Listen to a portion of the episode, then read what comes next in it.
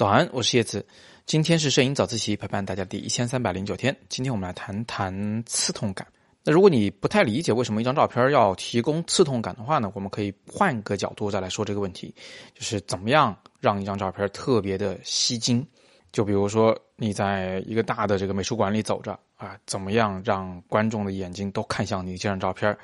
如果你这照片是在公交车站摆着，你怎么样让整个街道上的人都不由自主的看向你这张照片？那吸睛当然有很多的方式了。我之前也跟大家谈过，就是，呃，如果做一个统计调查的话啊，如果人数够多的话，你会发现，它最吸睛的画面要素呢是孩子，然后其次呢是女性，再次是男性。这一特点是我在读大学的时候学广告学的时候学到的一个比较基本的现象。那除此之外呢？你还可以在画面中提供一些矛盾的信息，用来抢人眼球。比如说，穿着裙子的男性，长着胡子的小孩儿，或者你通过重构、通过遮挡，让啊一个男性的上半身和一个女性的腿连接在一起，形成一种非常怪异的姿势，等等等等啊，这都属于提供啊反常的这种画面，来呃这个吸引人的注意。那今天我想跟大家特别谈的这种方法呢是。啊，一种刺痛感，啊，这种刺痛感呢，如果具体而言是一种窒息感，它会让人觉得不舒服，让人觉得难受，让人觉得马上就要啊，这个不能呼吸了。那我想给大家来看这张照片，有同学可能已经看过了，这是我之前在柬埔寨啊拍的那个难民的孩子们的其中一张，这也是我自己最喜欢的照片之一。那如果你是通过广播来收听我们节目的，呃，看不到这张照片也没什么关系，我可以给你口头描述一下，它是一张啊以蓝色背景为主的照片这个背景呢主要是由木板和蓝色铁丝网啊，还有一个学校的那个牌匾构成。那么孩子呃有两个，左下角有一个孩子是弓着腰，用一种比较怪异的姿势呢在往左前方走，呃，那个人物呢比较小。右边这个孩子呢很大啊，占的面积比较大啊。他呢是穿一件红色的连帽衫，我们看不到他的脸，原因呢是他正用一只手啊抓着那个连帽衫的两根白带子往上提，手呢伸得非常直非常高，呃，甚至伸出了这个画面之外。然后他的这个连帽衫的那个缩口就缩得非常的紧，甚至呢是把他整个脸啊都挡在了这个连帽衫的领子下面，就等于说你唯一能看到的一块皮肤其实是他的额头。啊，而不是他的鼻子、嘴巴和眼睛。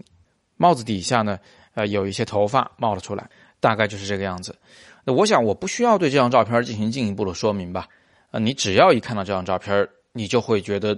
有一种窒息感啊，有一种刺痛感。因为从身形上，我们是明确知道他就是个孩子。呃，那在孩子身上发生的一切有可能造成伤害的东西，我们都会觉得有刺痛感。那与之类似的一张照片呢，是我在新疆。呃，街头见到一个小姑娘啊，跟其他的小姑娘在打闹。这个小姑娘呢，做了一件非常这个吓人的事情，就是她把一个塑料袋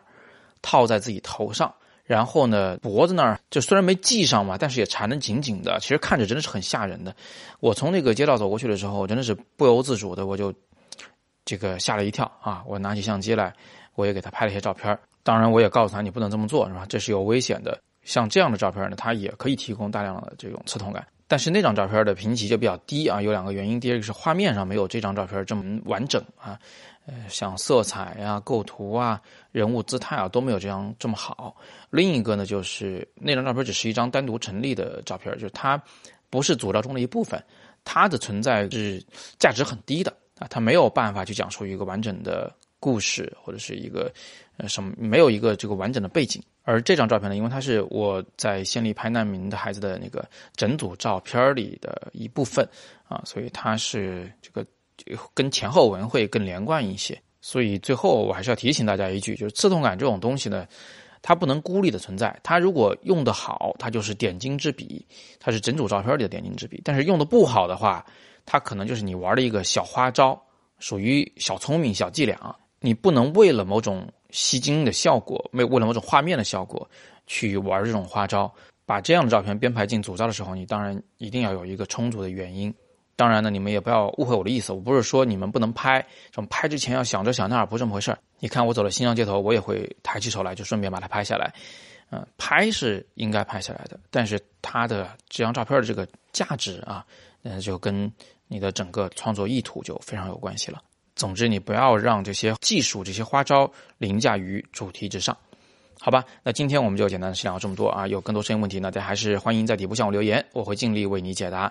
另外呢，想更多的学习摄影知识的朋友们，你们可以点击底部阅读原文，进入我的摄影网校。